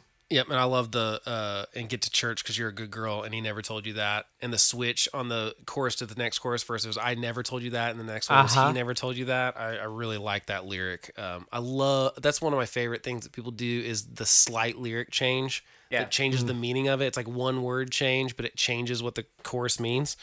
Um, I like that. Chris, what are your thoughts on uh, "Kill the Messenger"? Yeah, same vibes as you guys have. The bridge is just super uplifting and hopeful, and um, th- they put some kind of cool effects on the piano. I, I, I, Blake, you're the audiophile producer guy, but uh, was it like a kind of like a snappy reverb at the beginning? Something kind of interesting happening with the piano. I, anyway, I really liked it, and then uh, bringing the sitar in. Once again, I'm just I'm, I'm always stoked when you bring these crazy instruments in and make it sound seamless with the rest of the record. It, it's not it's not like oh this is the sitar song, but like it's in Right, there right, and it right. sounds really cool. which I assume is a lot of Jim Wirt, the producer, um, going like, "Hey, I've got some ideas, and let's do a real sitar on this." Which, by the way, most people just use a pedal that makes their guitar sound like a sitar, but this is a legit sitar. So uh, a cool one of those things that it either works really well or it does not at all. There's no happy medium when you put a No, sitar exactly. When you when you yeah you go full throttle. If you bring it or you don't bring it. Yeah, you can't. Um, And I think part of it is because you're like you're going full mm. Beatles. You know what I mean? It's like because they're the first people that did it, and so there's like, I mean, I say the first people. I mean, the first people that weren't Indian that did it. You know, I mean, like in right, pop and rock Aerosmith and has some tunes with it, and Tom Yep. Petty does. And when Yep. it it's it's for epic rock gods, not you know Yeah. former something corporate lead singers. but That's it's why I, great, I was and it's very perfect impressed. at the and it's a different way than I've ever heard someone use a sitar too. In this, well, okay, not completely because Jimmy World kind of does it on 23, but I think that's just the pedal version of a sitar. That's like the Dan Electro pedal doing the sitar thing. But that's kind of the similar vibe in the sense that um, it it works really well in that kind of like uh, this is kind of a mid tempo balladish kind of thing, like a kind of a sentimental um it, it fits really well which is uh it's an interesting uh, instrumental choice for that so let's go to rescued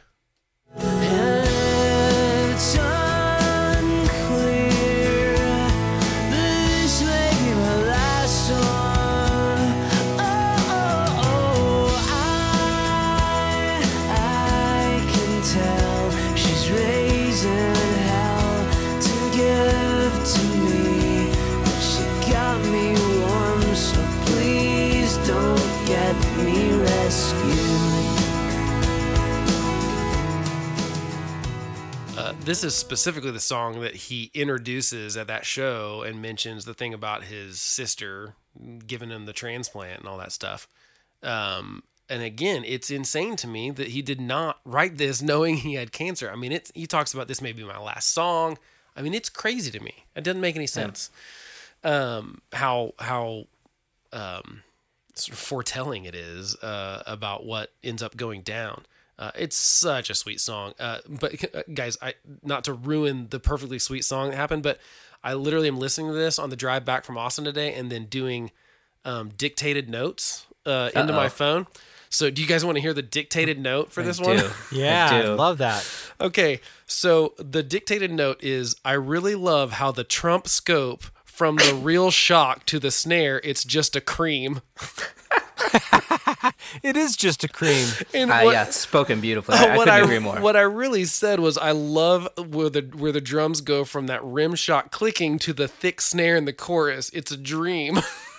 Which is, and Siri did not do well on that one. I mean, literally, I you know Siri did you um, dirty on that It even one. Siri's trying to get political. I wasn't. Well, Where does Siri, when Trump I, when I get come up? excited, she does not transpose what I'm saying very well. I feel like Uh, I was Try to get political and sexual. I know it really tried to get both at the same time, which is uh, pretty gross. Uh, so that's my that's my dictated dictated note.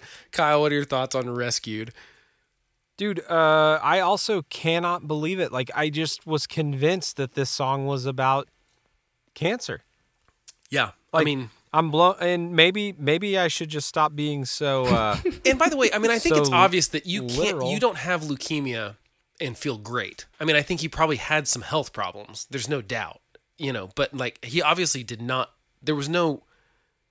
it- this was not on the radar at all for him. So I mean, I assume that he was not feeling great and stuff like that. And maybe there was some other stuff going on, and obviously he broke up with his girlfriend and stuff. I don't think he was like in a great, awesome place at this point either. But yeah, it blows me away, Kyle. Well, and like okay, in particular the the part because he kind of he does he does the changing of words like he uses the same words on this song quite a bit through throughout, but changes the story a little bit. Yeah. you know what I mean. And in particular the and oh and oh uh, say you'll miss me one last time. Yeah. I'll be strong. Whatever you do, please don't get me rescued. Like I th- I was convinced that that was like a a, a cancer thing. You know what I mean? Like And it's someone interesting. saying goodbye to it's him. interesting to me that he writes this song, records it, figures out he has cancer. His sister gives him a transplant, and then he's like dedicating this song in the shows. I don't think like I think it's a great example of sometimes you can write a song and it means something completely different to you later than it did when you wrote it. And I think oh that's yeah, absolutely. I think clearly Yeah, he feels the same way about this. This is me Yeah. guessing. Why would you dedicate this to your sister if it's not like you feeling like holy crap, like she like literally rescued me? You know, Yeah. I mean, like you can't not the the meaning of the song changes at that point for him, and uh, or at least it. I can see how that would happen. I'm putting words in his mouth, but not completely because he said as much, sort of, at that concert. Don't Well, trust my memory not- completely. I, mean, know he dedicated this song to her, but to be fair to us, it's not like it's not like it's much of a stretch if us knowing that he had leukemia. You know what I mean? And he's talking about feeling sick and someone not saying goodbye and and missing him and then don't get me rescued. It's like I don't I guess I, f- I feel kind of silly for not knowing, but at the same time I'm like, "You know what? I feel like it was an honest mistake." uh, you're probably right. So, I don't know, Chris. What are your Anyway. thoughts on uh, on on rescued? Uh, uh, I I like it when he hangs out in that kind of lower register. Uh, you don't get to hear that side of his voice very often. Yeah. And um, He's good at it though. oh no, it sounds great. And the string arrangement on the song is freaking crazy good. Like this, every every song on this record just has like this like these little pieces. I I, I just always really appreciate when you could tell that the artist, producers, and all the folks working on the record like spent a lot of time making um, each e- each song like a piece of music with with special attention, not just like playing the same trick, you know, pulling the same tricks out for every song, you know, different effects or different things. Like they they spent some time with the string arrangement of the song. You can really tell it's really beautiful. It's all sampled too. Patrick Warren did all the No kidding. samples, yeah, on the string stuff. It sounds great. I wouldn't have thought Man, that he would sound so cool with like an orchestra, you know, like Dude, I Metallica would- style, no leaf clover. Well, or let's let's go let's go Ben Folds style instead. Ben Folds is a better, um, probably a better example. Um, yeah, it's a really really beautiful song, and he's good at that kind of chill thing. Um, but he likes rocking out. I think is the reason we don't ever get full albums of these kind of songs. That's my guess anyway, because he he does like to rock out, but he does a great like slow song too. So uh, it's rescued. Let's go for. Oh gosh, this one was impossible, guys. Uh, yeah, I know. made for each didn't, other. he didn't make it for easy for you, did he? Yeah, so MFEO slash part one, made for each other, and then part two, you can breathe. Um, I, I wondered if you were going to split them. Me too. I was wondering the same thing. okay, let's play the clip and then we'll talk about it. Here we go, uh, because you'll see what I you'll see what I tried to do. Um, I cheated. Here we go.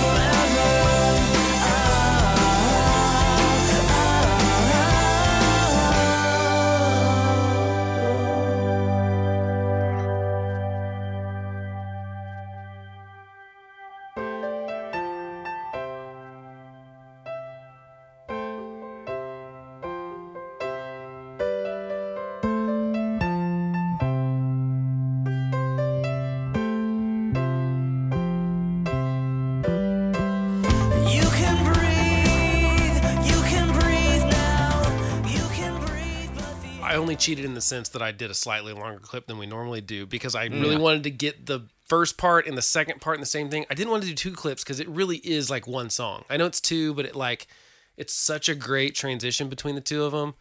Um, and uh, I couldn't split it. I wanted to because there's there are too many parts of this song that are great. The "Made for Each Other" part is again like a super fun kind of Beach Boys esque hangout California kind of feel, and I love it. And then the "You Can Breathe" stuff is, I mean, it talk about again a great, just simple lyric that's so great. You just want to scream it at the concert. Um, so I kind of that's that's the 38 seconds instead of the normal 30 second clip uh, we would do because I, I just had to um, I had to do it. Uh, Kyle, what are your notes on MFEO slash uh, part two? It's it's awesome. It's so it is so freaking awesome. MFEO um I remember like I somehow found I maybe it's in the liner notes, I don't know, but like I knew that it was made for each other. yeah. Uh, Well, no, it's called like, it's called that- MFEO slash part one in parentheses made for each other. So it says Okay, made for each other right next to MFEO. I think it's just Yeah, yeah, so- it's a shorthand thing. So I remember reading it and thinking, "What a dork," and then hearing it and being like, "Dude, that is an awesome song." like uh, he he can be as dorky as he wants. Um, man, I I love it, and uh, I it it's it is an awesome song, start to finish. I love every part of it. Yeah, we, we talk about this a lot too, and this seems to happen on many records. This is another one where like you could have ended the song, the album after this rec- song. I think, anyway, right? Well, I've got an interesting note about that. So go ahead and say what you're going to say. So okay, so let me say this then. I really thought this was the last part of the record. Like I I, I don't know like what version I had, but in my head this was the the end. Um. Anyway, the, speaking to the merits of the song slash parts of songs, though, obviously, like Blake mentioned, and once again here we are back talking about the Beach Boys, and uh, dude, I like to try to like you know do a a hollow back to the Beach Boys or the Beatles. Like it's not for the faint of heart. Uh, so to pull it off, like you got to give props. like to to do it tongue in cheek, but not be like super in your face about it. Um, you know the claps on the two and fours, and then he brings in some strings and some horns. Um, the breakdown on the bridge is so great, um, and then the transition, of course, to the second part of the song that Blake um, perfectly executed. Thank Thirty-eight you. seconds of pure ear splitting pleasure. Um, it, it it's a it's a beautiful piece of music. I love it. Okay, so here's my guess. Um, there's two ways this went. You know, I mentioned that he goes to Maverick. He has most of the record, and they say they want a song. And "Into the Airwaves" is one of the songs he then writes, which is the song that's going to come after this. Um, Uh, he either thought this was going to be the last song. I, mean, I assume at that point this was the last song, probably. Right. Now, the other thing is that Maverick was the one that said, "Here, we're going to give you a, a, a video camera, and we want you to document some of this process or whatever." So, I, I that had to have happened earlier in the recording. Pro- I, like, I don't know when he exactly signed a record, but like this record was not done when when Maverick like so they picked it up before he was finished with it for sure. Right, he was playing pieces of music or, or Um, Yeah, parts he of was it, giving and they- they parts were of it and into stuff like that, Right. Because they wanted him to document what it did, and then that all became that Dear Jack documentary, which I've not actually seen. I don't know why. I need to. It's Um, good. Same, did same. I need to see it. I was thinking that while I was doing the research for this. Fellas. I know. I, well, I mean, I just haven't. I'm sorry. It's it's terrible. I'm a super fan, and I've not seen it. Kyle doesn't Um, even like something corporate. I and he's know, like all about the documentary. He's got it on DVD, it. Betamax. so here's my guess. My guess is they they obviously this clip at the end of this song is from those recordings. It's him recording, talking about making the record and saying that it's, over.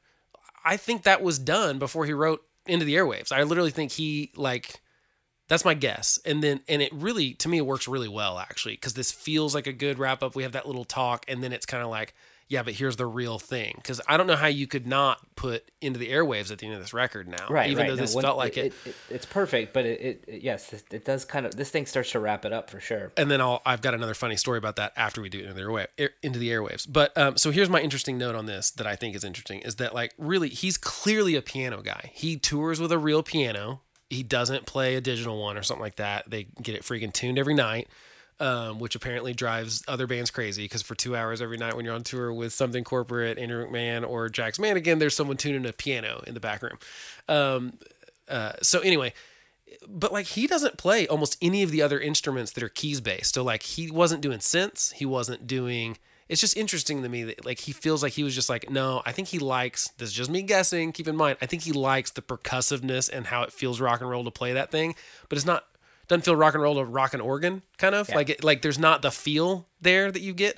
So anyway it's like the other uh, it's another guy that plays like the uh, or he played the Wurlitzers uh, on this. But it's interesting that there's like the organ the chamberlin the strings the horn samples all that stuff is that patrick warren guy doing it. So it's interesting that like he's stuck with the piano for the most part. There's a couple parts that have a little moog part or a little organ in the background but this is the first one that like off the top it's like a harpsichord sounding thing Wurlitzer and uh and that organ and stuff and it's just like it, you can't not feel beach boys on it. And Yeah. and i don't know if he was playing this on piano and jim Wirt was like you can't that can't be piano. It's got to be a freaking um well i mean this is calling it a chamberlin but i mean it sounds like a um uh is it Mel- mellotron? Is that what it is that's uh that you know is like the samples that the beatles used all the time with the string stuff i think that's called a mellotron Oh, you're Um, you're way past my Yeah, I, I don't know, dude. well, anyway, it's it's a cool sound. So, um, anyway, that's Agreed. That's that's made for each other. Slash, uh, you can breathe, um, and it's a really great kind of double track and a great feel, sort of like we're on the end of the record, but we are not at the end of the record because we still have Into the Airwaves, which we'll play right now.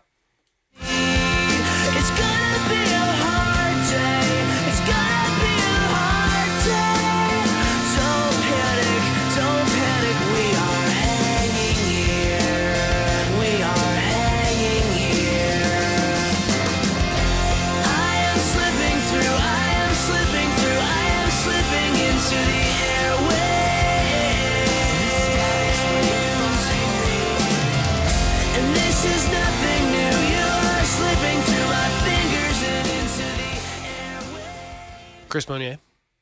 Uh, it's just like Kyle said, man. This is one of those melodies that only he could create. It's so uniquely him, so beautiful, so well performed, um, and it's not. Uh, uh, no, no one would ever, no one's mind would ever make that melody like except for his. It's it's uh, it's a and it's a beautiful, um, uplifting. You know, Elton John slash. Uh, you know the the big sweeping chorus uh, with the big piano. It's a great way to end the record. I love this song. And they did it small last night. They did it with like Yeah, accordion and acoustic guitar and like Yeah. just people doing the harmonies and piano. It was actually it was great. Uh, Kyle, what are your thoughts on Into the Airwaves? Uh, yeah, love love the melody, and it's just like I would. I I I can't imagine writing something like that, so I think it's so cool that he that he did. Um, and I don't I don't know like I love this song, but I do feel like the song before this was. The, I've always felt like it was the end of the record Right. for me. So, Um, but I do lo- I do love the song. Uh, so uh, uh, going back to the the melody, I love the rhythm of the of that Yes, chorus. yeah. how he kind of lags behind and is kind of lazy about it. That's the thing that I wouldn't think of.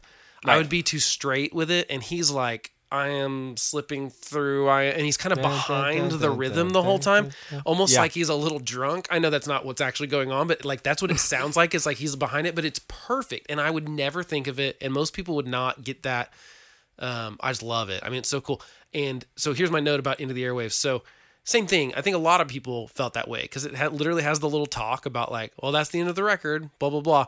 So I am going out to Arizona with some buddies of mine. We're playing a thing, and I'm sort of half asleep in the back seat, and my buddy Justin and Nate are in the front seat, and they're playing this record, and I'm just kind of like back there. My eyes are closed. I'm enjoying the record, and they like I don't remember if it was an iPod or if it was a CD. It was probably an iPod, but they like stopped it at the end of uh, at the end of that last track. And, and I just I guess arose from the back seat that they didn't even they thought I was dead asleep and I was just like like what the hell are you doing? Like why, why are you not playing into the airwaves? And just scared the crap out of them apparently. And they were like oh my god. I was like you cannot play that song. I'm like I've just been listening to this whole record. I'm expecting my favorite this is one of my favorite songs of all time. Uh I mean I would certainly put this in in my top 10 of the genre i mean whatever i mean it's it's it's way up there for me and so for them to uh, skip it and go on to the, whatever record they were picking next i was like absolutely not you're going back and you're playing into the airwaves Yeah. I, I love that the bri- you know I love a bridge, and Andrew obviously knew this bridge was good enough that he plays it at the end of the song too. So uh, the it's gonna be a hard day. Which by the way, you might as well just swap out day for year, and it's 2020 anthem. Uh, you know what I mean? Like it fits really really well for this year. Um, and uh, yeah, I, I, think love he, it. I think he said as much last night. Yeah, bridge so nice. Uh, they play it twice. That's that's my note for this one. Um, but yeah, yeah, he said as much last night. It, it could really be a uh, almost an anthem for for this year. Um, so that that's my notes. Uh, uh, Chris, did you already give our notes on? Yeah, you already. I did, Yeah, yeah. you did. Hey, I did have one small Yeah, note. please that go ahead. I feel like I shouldn't even read it because what you said was so so great, It was. Uh, but I did write a note that I feel like on the chorus of the song, he sounds a little bit like Ryan Key from Yellowcard. Well, I can hear that a little bit. I Yeah, mean, they have some qualities bit. that are the same. I wouldn't mix them up or anything, but they're they're in the no, same. No, I just said he sounds he sounds like him. Didn't they? They they would have toured together at some time, right? Or known Uh, each other. I'm sure they knew each other. There's, I don't think, I think all those people had to at least cross paths at Warp Tour or whatever. I mean, like, how could you not? Yeah. Um, but uh, yeah, great album. Um, so let's go on to our lasting Oh, it, sorry, Oh, it was something corporate that toured with Yellowcard. I think Okay. around. Well, yeah. So that would make sense. Well, and that's kind of cool too because they one of them was the punk rock with the violin and the other was punk rock with the piano. They were Right. kind of like they both had a a, a unique instrumental shtick, which was not Yeah. shtick. That's the wrong word to say, but I mean it was unique in the sense that there wasn't another piano frontman punk rock band that I was aware of or one with a, a violin in it. To my knowledge, you can't be the second band No. with a violin No, in your that- punk yeah, rock no, band. it's done. you're not. You might as well just be like, well, you're out or learning a tuba or something because this is not. Uh, you can't oh, play you're a punk anymore. band with a violin. So like, do you like Yellowcard? Excuse me, who? It's so old. I'm. That would be I'm so not- funny. I I don't. Know. I'm know. not familiar. Yellow Card. I'll Chris, check them out. I specifically remember when you introduced me to something corporate, you were specifically mad about that was an idea you had of like a piano frontman punk rock band, and when they came out, you were like, well, now you now I can't do it. Yeah, done. so uh, yeah, you were at least wise to not try it. Um, okay, so lasting impressions. Does it hold up? Uh, Kyle, let's go to you first. Uh, since you were Yeah. not a something corporate fan first, I think it's a good. You're a good uh, bellwether, maybe. So of course it it, it holds up, and although I'm a little bit uh, bummed is not the right word. I'm just I can't believe he didn't know on some of these songs. But like, um, I listened to this record all last week, and my uh, my wife's little brother passed from leukemia last year, and he he was he was just such a good dude and a good friend, and it was like it it was hitting me in all the feels knowing knowing that.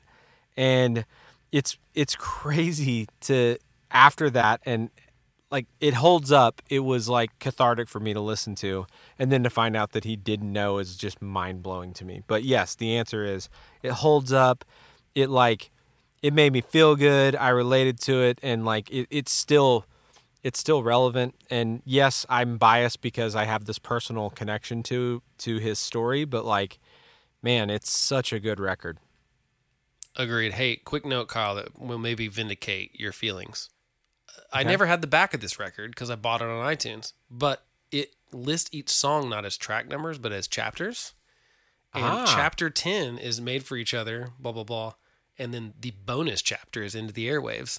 Oh So it is a little bit of both in the sense that, like, you know, this is the last chapter and then this is the afterword or something like that. I don't know. Or actually, they So call the is the afterword the bonus stuff on this one, but I don't know if that's only for the 10th anniversary edition that has uh, all the extra bonus stuff and some live stuff, but that's how they do it on that. Um, and so, so, the stance on this podcast is we do not usually like bonus tracks Yeah, but this is not the a bonus bonus track. Is it- chapters are okay Well, here's here's why this is not a bonus track because it was on every version of this album. It's Yeah, not yeah. like it was an iTunes specific one or something like that. So I mean, it is part of the album, and like Well, but it's a Yeah. framing thing, right? He's framing it. it's a framing thing. Yeah, I think Yeah. that's what, I think you're right. Yeah. Yeah. Um. And uh, anyway, Chris. hey guys in case this feels extra Yeah, it is a little It's a Cri- little extra. Chris, do you think it holds up? I mean, Oh, absolutely. Okay. That, I, I didn't appreciate this record nearly enough, obviously, from the discussion we had when we started this. And that, yeah, this record come out yet. This record come out next week. It would sound relevant. And of course, it holds agree. up. It's perfect. I agree.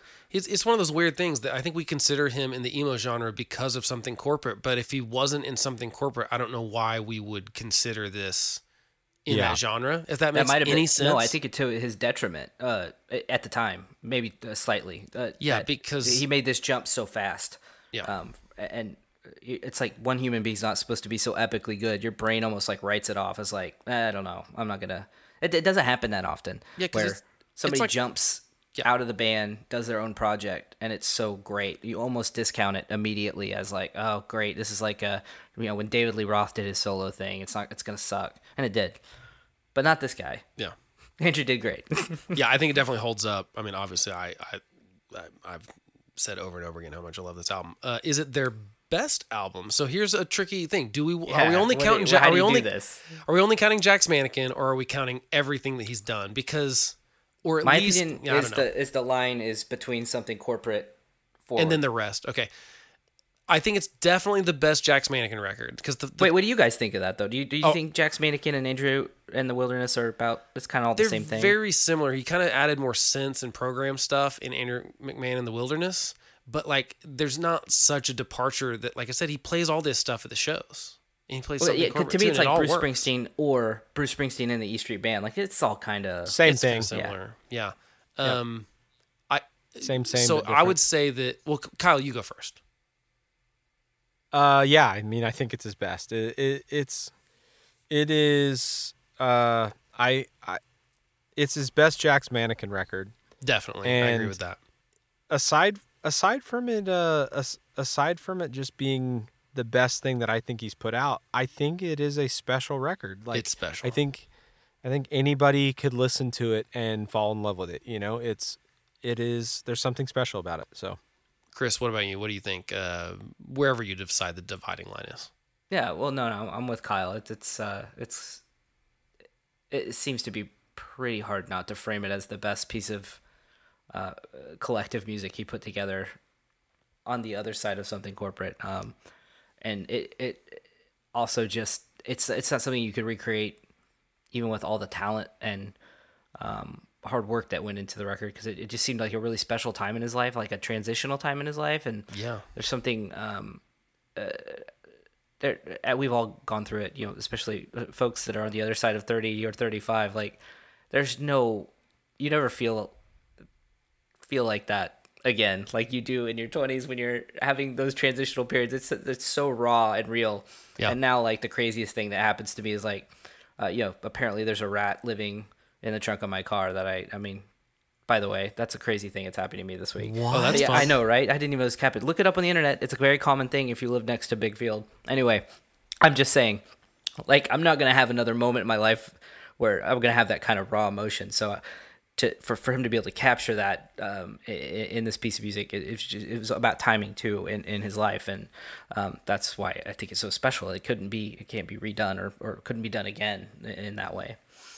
Yeah, it's definitely the best Jack's Mannequin record. I mean, he admitted as much in the show before this one that we went to, Chris, where like he had total writer's block trying to write the second Jack's Mannequin record. Couldn't write anything, and finally, like one song poured out, and then the rest of it did. Um, and I still think those records are good. Um, I do. I mean, like again, hot take. His uh, Zombies on Broadway, the second Andrew McMahon in the Wilderness album, is is fantastic. It it's only it, to me it only doesn't um, tie with this record because of the the special circumstances of all, everything that happened around. You're right, Right. the like specialness Right. of like the cancer stuff and the and just everything else about like the the band and the breakup and then getting back with that woman and being his wife now. Uh, and and so this is maybe the, that's the only thing that Zombies on Broadway album is is song it's fantastic. Every song is fantastic, and songs like Fire Escape and um oh gosh, I just forgot the name uh, the other one. The song about his daughter. Well, that one's on the first record of his. The, that- uh, oh, sorry, the sorry. second one has um has another song on it that are as good as like Dark Blue and um the other tracks that we've talked about on this record. Like they are as good. Um, so that's another one of my favorites of his. So I, I would at least put them in, in the heavy rotation of of things I really like. So um, uh, is it their most important album? Yay, nay. I mean, I'd say yes because it's successful and it did it, but I don't know if you guys think differently. I mean, there wasn't a more successful Jack's Mannequin record after this. And and it's it's also kind of tough because I think this is the first one that w- that we've asked this question on that maybe didn't like, you know, sell a, a certifiable buttload of copies. I mean, yeah, it was a successful record, but Yeah, it did fine. It what, was gold. It was hard because, like I said, they were trying to promote it for a year Yeah. without him being able to tour on it. Um, Yeah. that's a Yeah, tough what a situation. weird, weird situation. Um, Yeah, they made You know- they made absolute. They they. It ended up being so, so just fine, but man, that we were A and R working on that record. You'd be like, "This is quite a mess. Like, what are we gonna do? like, we Yeah. want to do the right thing for this guy, but we also like we've got bills to pay and stuff here." Well, I think it Um, helps They that seem they- to handle it really well. I'm sure it helps that they bought the record from him and hadn't spent like a million dollars on it, or I don't know what they bought it from him for. I'm sure it was a pretty penny too, but it wasn't. I don't know. And I think also they probably understood. I think everyone probably understood once he got diagnosed that like, oh, this record's about that without knowing it, and like, how can you Yeah. not release it when he's going through that? It almost seems like cathartic Guys, for everyone involved. I I'm like sitting here still processing that I was wrong that that he Like knew about it. And what's so cool about that is like it is just it is strong evidence to prove that pain is relative, right? Oh, Like yeah. um because this dude is singing about the pain of a breakup and I was convinced that he was singing about his cancer. And uh I mean, it's re- pain, it's it's relative, it's relatable and like uh I it that's kind of cool. I'm still kind of shocked though and feel a little weird that it, that it wasn't about cancer. So. Well, and the weird thing, or, or sorry, weird's not the right word, but you, know, you think about cancer starting at the diagnosis, but he had cancer while he was making this record. Totally. yeah. like, And- and- that's well, kind of and weird here- to think about. can that like not this is this is a different i think this is a different brand of podcast but like does that subconsciously influence you exactly. I it, mean- it, had to of. right yeah, it's weird. you I, hear about people having dreams about like their stomach being on fire and then finding out months later they have stomach cancer or something like is this the subconscious uh songwriter I mean, coming I've heard, out I've I- heard I weirder mean, things. So yeah absolutely okay, desert island songs. Two or three of your favorites, Chris. Is it cheating to for MFEO part That, one and part that two? can be one. That can be one song. That's it's one, Okay, track. so that's it's one, track. for sure. Uh, good yeah, That's and then uh. Miss Delaney, I, I just I'm super into that tune. Um, I I didn't go with the singles on this because I, I didn't want to be too obvious, but um, and then Bruised, like I said, that song grew on me a lot just in the last week as I was listening to this record, uh, to the point where I would listen to it two or three times in a row. Um, I, I, I, it's a great piece of music. I absolutely love that song. It's gonna, it, I put it on my fall playlist. It's it's going in the, it's going in the cycle, guys, until winter comes. Kyle, what are your desert island songs? Uh, man, I'm totally gonna swagger jack from my birthday buddy and get get a twofer because you know I like that. pretty so, smart, uh, MFEO, uh, and you know what? It was on my it was on my list before, but I it wasn't grouped, so I'll group them because it's perfect together.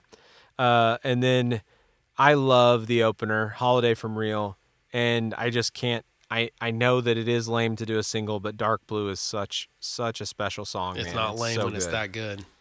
It is Yeah, good. so. Guys, it's so hard for me to pick. I mean, it is. I, bet thought I, it I thought I had my three, and then you guys start talking. I'm like, no, they might be. Okay, so, I mean, if Gotta I go with what you wrote down though. if I have to pick three, I think oddly enough, I'm picking La La Lie, Dark Blue, Mm-hmm. and Into the Airwaves, which are the three that weren't even originally on it. Wow. Which is crazy to me. Like those are just like those songs have always stuck out to me. Like really close in there is Rescued though. I mean that that's on so many playlists of mine that I, I like. I really probably should have included in my de- desert islands, but if I've only got a three, I'm going to do those other three. So And if you're taking notes at home, usually when the three of us all pick like pretty much a different set of songs, That means it the album's it's really a good. great Special record you need to go listen Yeah. to right now. Yeah. um, nobody's perfect. What's the worst song in this album, uh, Chris? I, I, I, I hated to pick one, but if I had to, I, I did put an asterisk next to "I'm Ready." I think if I, that's just, uh, it's just all right. But then later, like when Kyle talked about it, I was like, I don't like my pick for that. I, so, so I'm, I'm all over the place on this one. Kyle, do you have one?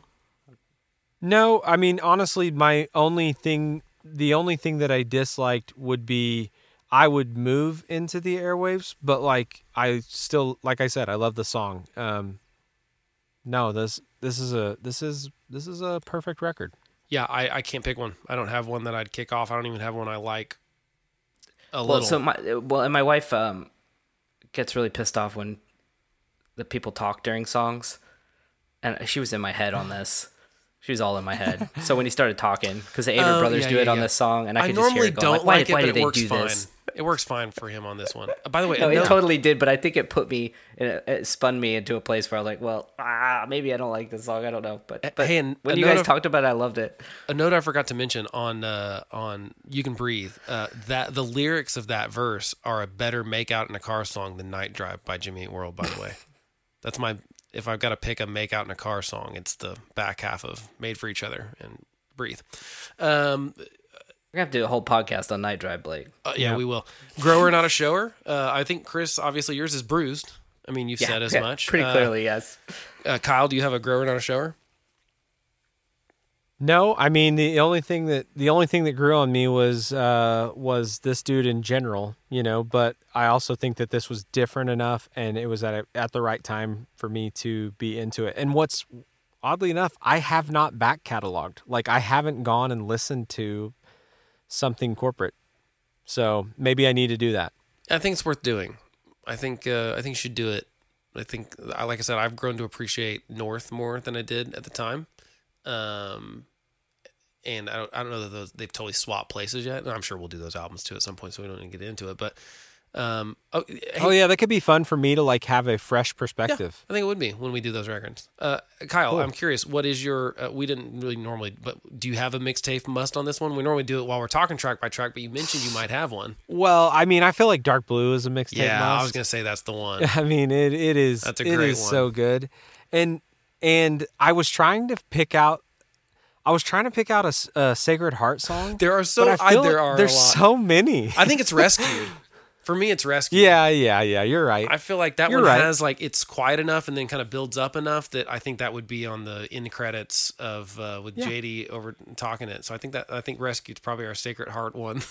if we got to pick yeah, one, I'll, I'll accept that. I mean, I feel like the whole record could yeah. somehow work, but yeah. I, I, I totally agree. Um, all right. Well, thanks for listening. And again, if you like what you hear, please consider giving us a glowing, glowing, it must be fantastic, and five stars. Uh, review on iTunes. And of course, you know, subscribe so the episodes just conveniently show up on your device whenever we release them every other Tuesday. Uh, you can send us comments, disagreements, or suggestions at info at finding info. Why do I mess up our email address every time? I can't say it. Info at findingemopod.com or on Twitter at findingemopod or Instagram or Facebook, any of those things. Um, and by the way, the next one we're going to do is uh oh wait I forget which one we're doing. We're doing Mae. Are we doing The Everglow? Everglow. We're doing the Everglow. Yeah. Uh, Mae's the Everglow. Um, their sophomore record. So that's the next one we're doing. Listen to it a couple times before the next one comes out. Uh, outside of that, we will catch you next time. Bye. Uh,